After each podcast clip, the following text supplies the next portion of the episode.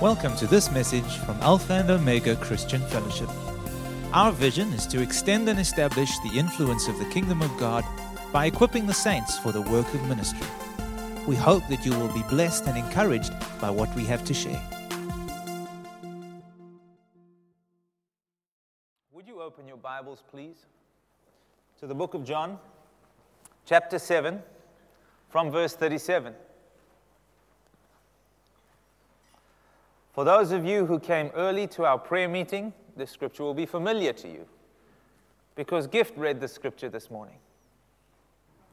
And so my reading it again is simply confirmation. Because there is something that the Lord is busy saying to us at this time and season, isn't there? There's a call from the heart of God, there's a flow of the Spirit that is taking place. And I believe the more we press into it and the more we catch the heart of God, the more we begin to flow with it and experience everything that He's calling us into. John chapter 7, verse 37 to 39 says this On the last day, that great day of the feast, Jesus stood and cried out, saying, If anyone thirsts, let him come to me and drink. He who believes in me, as the scripture has said, out of his heart will flow rivers of living water. But this he spoke concerning the Spirit, whom those believing in him would receive, for the Holy Spirit was not yet given, because Jesus was not yet glorified. We see here a beautiful invitation of Jesus saying, If you're thirsty, come and drink. Are you hungry? What does he mean? He's not talking about physical hunger, he's talking about a hunger in, in your heart to know God there's something within every one of us, and it's there because God put it there. It's not there by accident. A desire to know our Maker, a desire to draw near to God, to understand Him. Every one of us has within us a desire to be loved. Amen? We all want to be loved. Why? Because that's how God made us.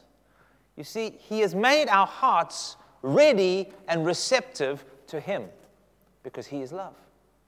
Now, we can obviously find that in various places and we can look to substitutes. But there's a call that God is, uh, there's a call that comes from the heart of God that encourages us to draw near to Him, that woos us and, and, and asks of us to seek after Him. Why? Because He's elusive? No, because He wants to be found. There's a beautiful thing in God that He doesn't hide things from us, but He hides Himself for us because the discovery is in the pursuit. I always liken it to Easter eggs. We don't hide Easter eggs from our kids, we hide Easter eggs for our kids. Our desire is for them to find it before the ants do. And so there's this, there's this, there's this same longing in the heart of God.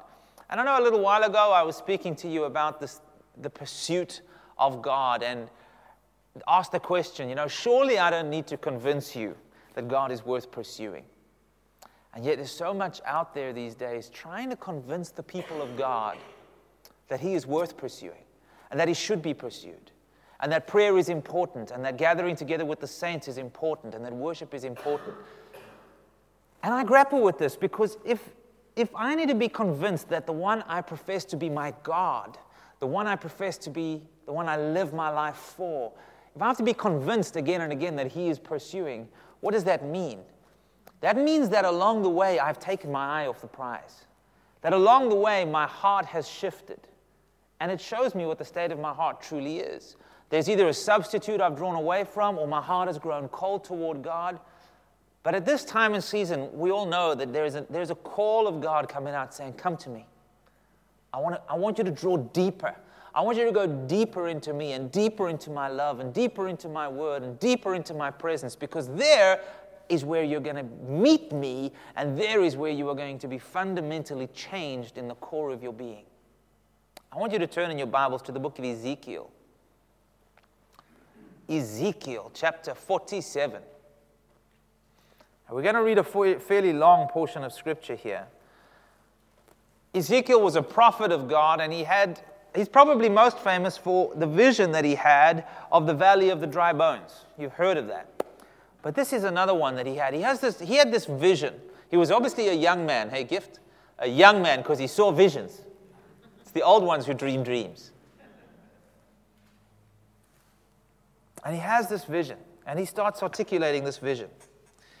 By the way, I want to just pause for a moment. Pause there. We're going to come back to that. It's interesting to note what Jesus said. I focused on the thirst for a moment. But actually, what Jesus spoke about there, he was talking about the Holy Spirit that would come, as we know, he hadn't come yet. But he made a promise. He says, Those who come to me and, and, and ask of me, out of their belly, out of their innermost man, will flow rivers of living water. You know, it's amazing in Cape Town, we saw some pictures circulating this week after the rain that we've just had of rivers flowing into our dams. And that was an incredible thing because you, you don't really appreciate that until you've had drought and until you really are struggling. And we see this and we just watch water flowing. And it's this amazing, it's like something we've never seen before. It's amazing. And God, it's almost as though God wants to give us that same level of expectation. I heard a story a little while ago. Somebody who grew up in, in a part of Namibia where it hardly rains. And she was about five and a half, six years old before she saw rain for the first time in her entire life and ran inside petrified because the water was falling from the sky. And it almost feels like that in Cape Town, doesn't it? We all run outside when it rains. Ah!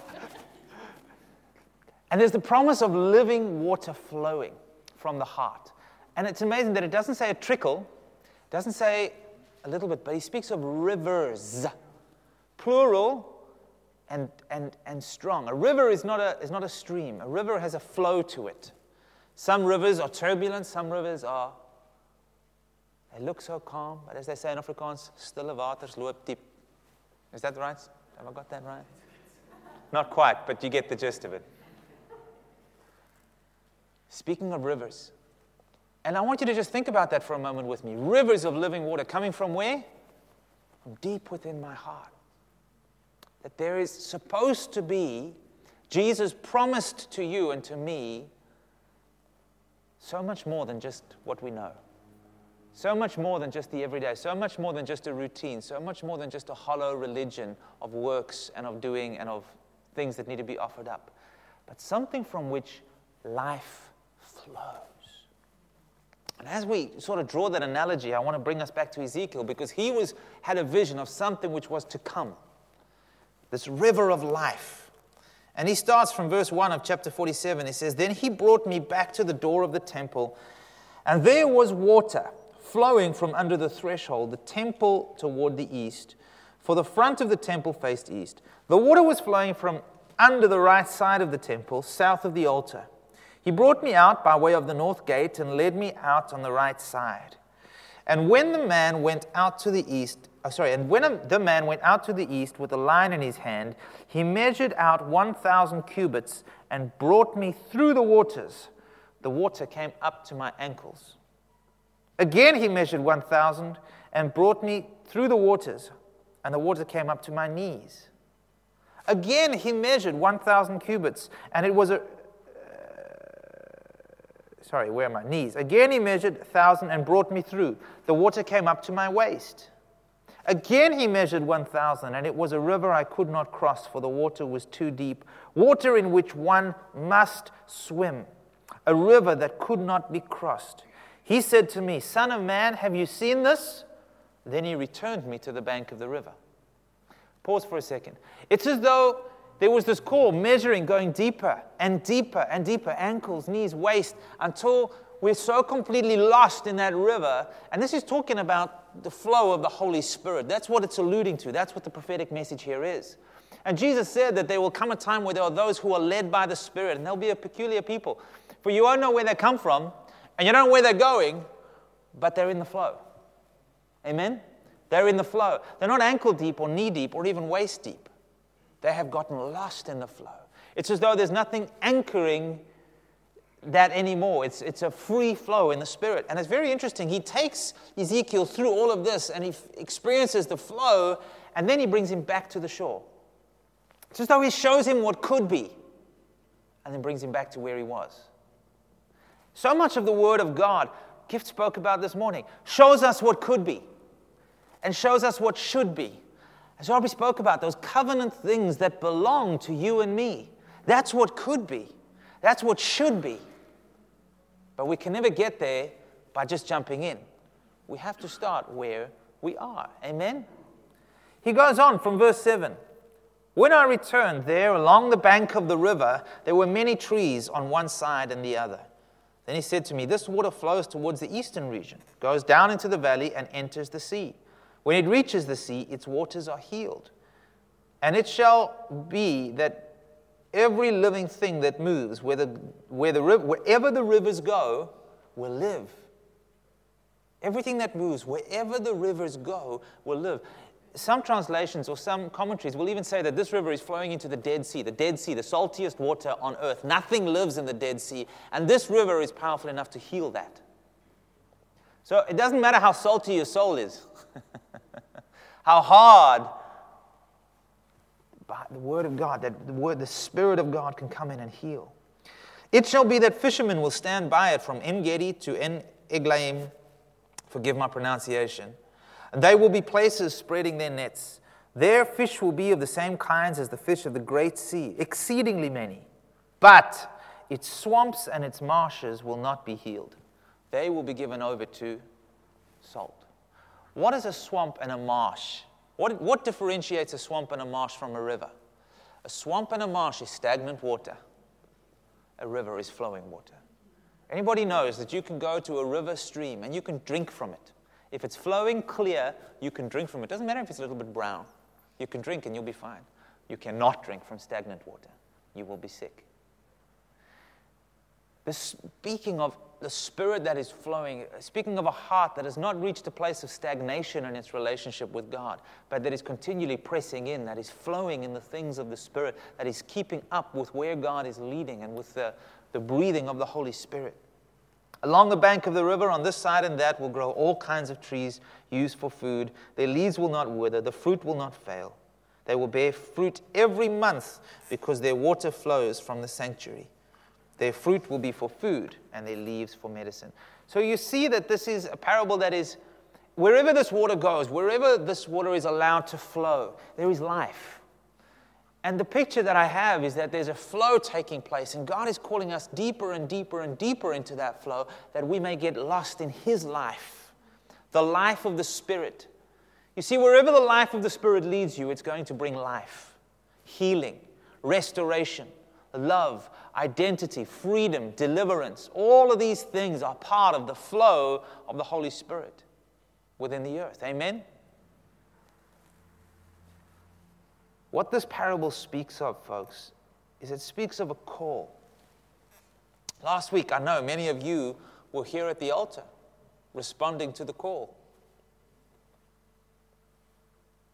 And God has been speaking to us about prayer and our intimacy with Him.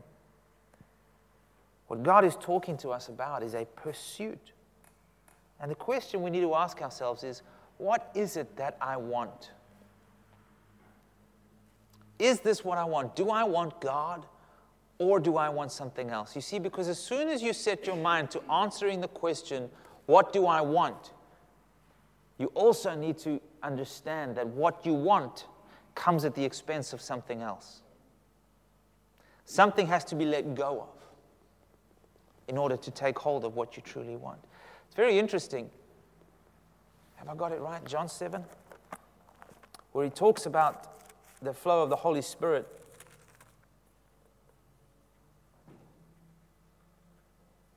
Yeah, I don't have the context right, so I wasn't going. I'm not going to go there. But anyway, he, Jesus also he, he makes analogies, and he says, "Which of you wanting to build a house doesn't first count the cost?"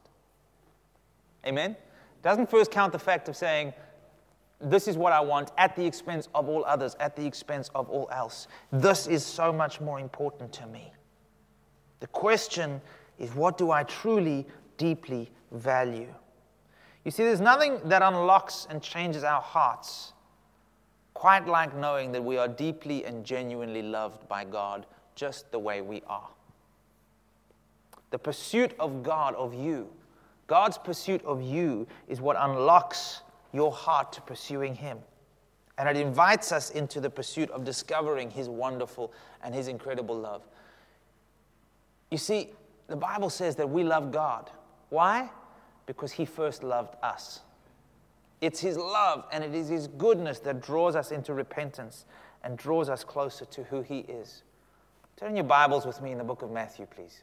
I want to read a few scriptures and a few parables of what the kingdom of God is like so that we can just get an idea of value. Matthew chapter 13, verse 44. We'll have it up on the screen here. Jesus said, Again, the kingdom of heaven is like treasure hidden in a field, which a man found and hid. And for joy over it, he goes and sells all that he has and he buys that field. You've got to understand the context of this parable. You see, if a slave was out and tilling his master's field and he found a treasure, who would that treasure belong to? His master. It was his master's field. And so we see here the picture of somebody in a field and he finds a treasure. And he sells everything else he has is not worth this treasure. He sells everything else for this one thing. He carries on to say in verse 45 again, the kingdom of heaven is like a merchant seeking beautiful pearls, who, when he has found one pearl of great price, went and sold all that he had and bought it. Nothing else that this man possessed. The accumulation of all the other pearls were not as great and as wonderful and as beautiful as this one pearl. You know what the incredible thing is about these parables? They're so often used to talk about our devotion, what our devotion to God should be like. That nothing else is quite as valuable as Him, and we give up everything for Him. But do you know that in the actual context of these scriptures, do you know what they're actually saying? They are saying that you are so valuable to God that He gave up everything. He gave up His only Son, and His Son gave up all of heaven to come for you. Not, not just everything, but for you. Let me read to you again from Matthew, verse ch- chapter 18, from verse 12. What do you think? He says, If a man has a hundred sheep and one of them goes astray, does he not leave the 99 and go to the mountains to seek that one that is straying? We were just sang about that. Overwhelming, reckless love of God.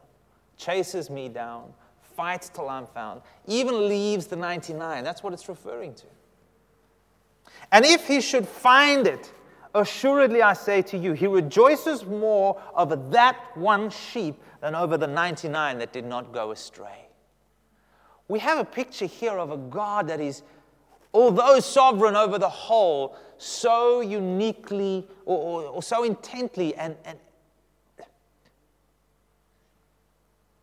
is mad about you. The, your uniqueness, just you. His, his love reaches out to every single sinner, every single person, every single one. And I think in our logic, we say, well, that's kind of reckless. You know, you leave 99 for one that's gone astray. How can you put everybody else in jeopardy to go and find the one? That seems a bit reckless. But how do you, how do you place value? You see, this is the heart of God that He will, that, that, that one, that pearl, that treasure is of such great price. And that is you in the heart of God. That is me in God's heart such great value that he will leave all things just to come to that one. This is the kind of love that Jesus has for you and me. It's not half hearted, it's not mamby pamby, it's not up today and down tomorrow. It's consistent through it all. It's the all or nothing kind of love. It's the kind of love that puts it all on the line. I don't think we quite realize what was on the line when Jesus came to earth? What was on the line when Satan was tempting Jesus out in the wilderness? I don't think we realize what was on the line. You see, the Bible says that Jesus was tempted in all ways, just as you and I are. It could not have been temptation if there was a not, a, not a possibility of, of failing. Do you understand? Otherwise, it would just be, you know, there's no, there's no point. God put it all on the line for you and for me. And if we are recipients of that kind of love, if we are the object of that kind of love, what does it do in you and me? You see, because this is the kind of love that God has freely given to us, this is also the kind of love that God demands from us. That all or nothing kind of love. That says, God, you in turn are so precious to me that I will leave the 99 and chase after you. You are so precious to me that I will give away everything because you, nothing else compares. Nothing else comes close in value. Luke 14, 25, this is the way Jesus articulated it. Now, great multitudes went to him. So, Jesus' ministry is, is booming. I mean, he's doing really well. His church is growing by leaps and bounds. And he turned to them and said, If anyone comes to me and does not hate his father and mother, wife and children, brothers and sisters, yes, and his own life also, he cannot be my disciple. This is Luke 14, 25 to 27. And whoever does not bear his cross and come after me cannot be my disciple. Those seem like really harsh words. Does, does, does, Jesus really mean I need to hate my father and my mother? I need to hate my children? Is that really what he is preaching here? What he is saying is your love for me needs to be so great that not even they will take you away from it. Your passion for me needs to be so much greater than your passion for your wife and your children that comparing them, it almost looks like you hate them because your passion for me burns so brightly. Your passion and your love for me is so strong that you would rather spend time with me. Your greatest joy, greatest delight is time with me, not time with your wife, not time with your kids. That's quite a hectic message, isn't it? But is that the way we truly approach God? You know what, God? I want to spend time with you more than I want to spend time with my family. That kind of sounds very politically incorrect because even in church, we talk about the value of time, the value of marriage, the value of, of family. You see, this doesn't detract from the value of those things. This doesn't detract about being with your spouse and, and working on that relationship. And it doesn't take away from being a good parent and spending time and energy and loving your kids. It doesn't detract from those unless those begin to detract from the love that we have for God. Amen? Where He is first. First. Where He is more important than any other thing. My question to you is what is it that enables us to love God this way? Is it something we can muster? Is it something we can force on ourselves or discipline ourselves or, or anything like that to do? No. The only way we can love God this way is by opening our hearts to His love for us. That's the only way. It's that love that breeds love. It's receiving love that we're enabled and empowered to give love. It's in celebrating being the object of that love that enables us to enter into the freedom of everything that that love came to give us. You know the song that we just sang? We're going to sing it again at the end of the service The Reckless Love of God. First time I listened to the song, first time I heard it, I was out on a run and I was, I listened to it and I, and I agree with the words and I like the words of the song and all the rest, but it's, to me it was just like, it's just another song about how much God loves me. It just seemed so me centric, seemed so focused on me again. And there's just so much of this in the body of Christ, so many songs about how much God loves me. And I almost kind of wanted to push it away and, and say, no, no, no, God, I want to be, I want to be singing about how much I love you. And that's kind of, and, and then God made me realize that, that that way of thinking is actually putting the cart before the horse.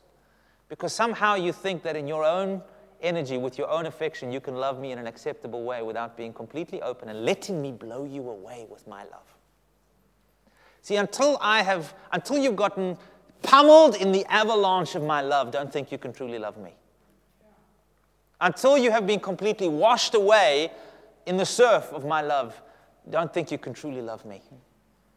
Until you have gone from your ankles to your knees, and to your, from your knees to your waist in my love, and from your waist completely lost in it, and found my love, and found my life, and found my, my spirit and my presence, don't think that you can truly love me in an acceptable way.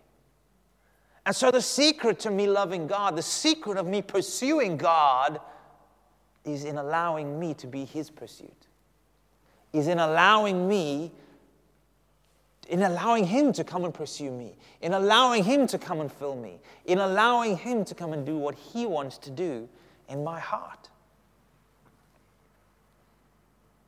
And so, I want to ask you this morning are you standing on the shore?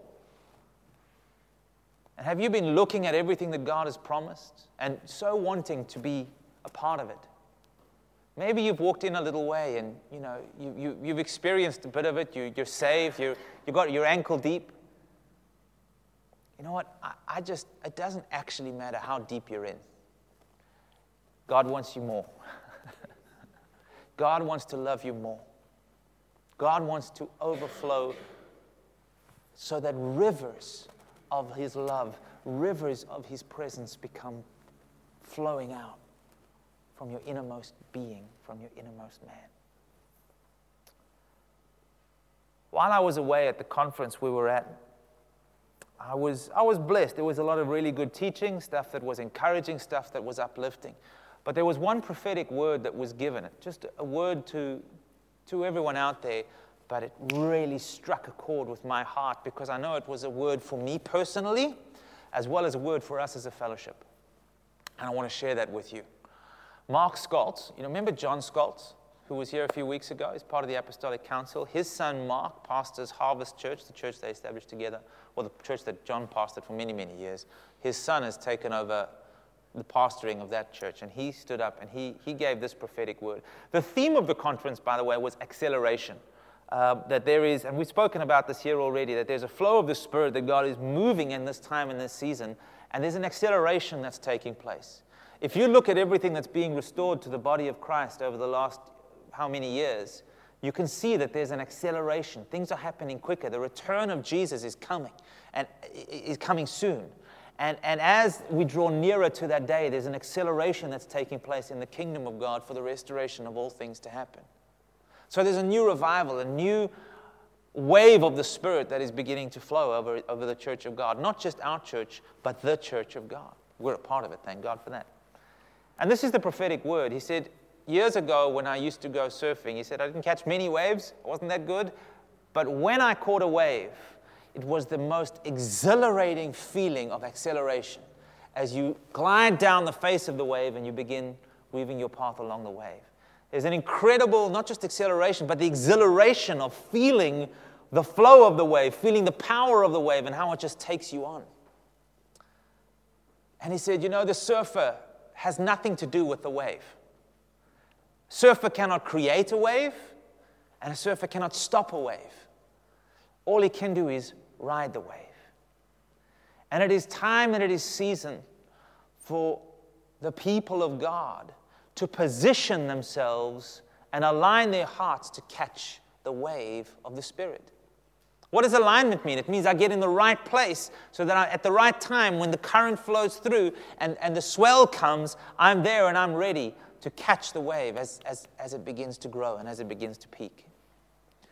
He said, Some people are standing on the shore watching, and they will see the wave, but they won't ride it. Some people standing on the shore, they can see the river of life, but they don't want to wade into it. They want to get their feet wet. They want to take off their shoes. It's the Jimmy Choos. They're very attached to them. He also said this Some people have been riding the white water of a wave designed for someone else to ride. And somebody else has ridden their wave, and everyone else is just still in the white water. I want to say to you, church, I don't want to be a whitewater rider. I don't want to be in the white water of what somebody else has done.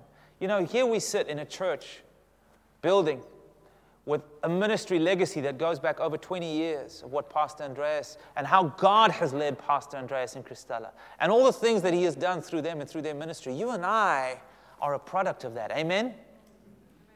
But I want to tell you this there's a new wave that you and I are going to need to ride. And God is calling us to position ourselves and align ourselves. We can't make the wave and we can't stop the wave, but the wave is coming. And I have a question for you this morning Are you going to ride with me? I want to ride the wave. I want to experience everything that God has got for you and for me in this season. I want to experience the flow of His Holy Spirit like I've never experienced or encountered in my life before. I want to know His nearness and His closeness and His love and experience His power like I have never known or experienced before. And there is a wave that God is calling out to you and to me saying, Get in the water and get ready. You don't want to be watching this wave when it comes, you want to be riding it. You don't want to be playing in the white water of another man's blessing. You want to be on the face, feeling the exhilaration of life in the spirit when you are not knee deep or ankle deep or waist deep, but you are up in the flow of what it is that God is doing. I hope this encourages you this morning because there is a wave of God's love and His power and His spirit and His goodness, all of which you could say are synonymous. Where God's presence is, there is blessing is, there is love is, there is power is. There is a wave of the Spirit that, that is flowing over the church of God. And if you understand surfing, you understand that things come in swells. In swells, there are a number of waves. But the tide is rising. It's a spring tide of note.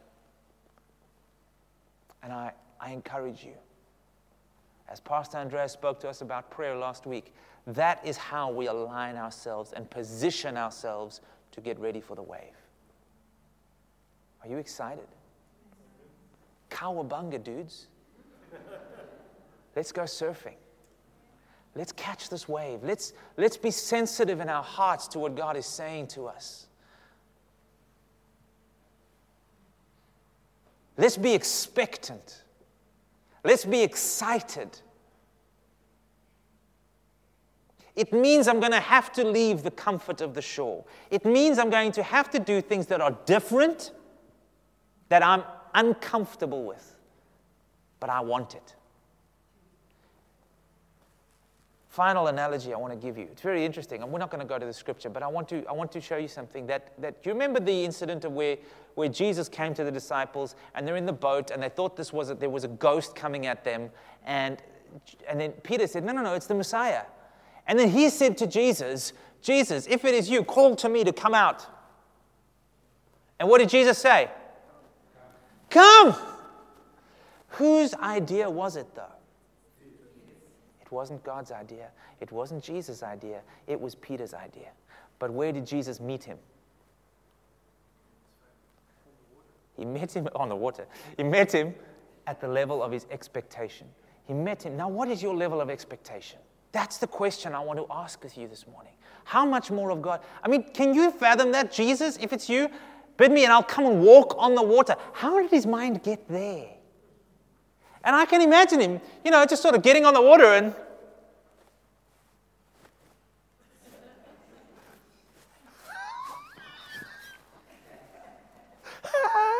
and then seeing the waves.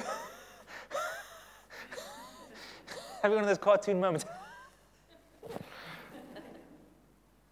but he walked. He walked. He fell, okay, but he walked. And you know what happened when he fell? Jesus picked him up and they walked some more. Maybe Jesus did the walking and did the dragging of Peter, but that's okay. There was more walking on the water. And when Peter couldn't do it in his own faith anymore, Jesus' faith picked him up and carried him along. Let's go walking on the water. Let's go surfing. Let's go swimming in the river. Let's take hold of everything that God wants to give us in this time. Let's take hold of everything that He is and His, his heart and His spirit and His love. Let's get washed away in it. And if it looks a bit messy, that's okay. And if it's a bit uncomfortable because it's not church as usual, that's okay. And if we're leading you to do things and speak to people that are completely out of your character and personality, that's okay. Step out of the boat, walk on the water. And if you fall, He'll catch you. Why? Because you know He loves you. And here's the thing, folks. Here's where this really needs to transition us from this place of being so incredibly loved and so open to everything that God has for us that we have the realization that as much as God loves me, God loves him. And God loves her. And God has called me to be that river of love to them. Do you see how what God is doing? We do not reach or change the world just through programs or going out and doing. We reach and we change the world by being changed by Him so completely that we capture His heart for the world. And then there is no stopping us because we go. Amen? So, would you stand with me? We hope that you've enjoyed this message. For additional resources and more information, come and visit us at alphaomega.org.za.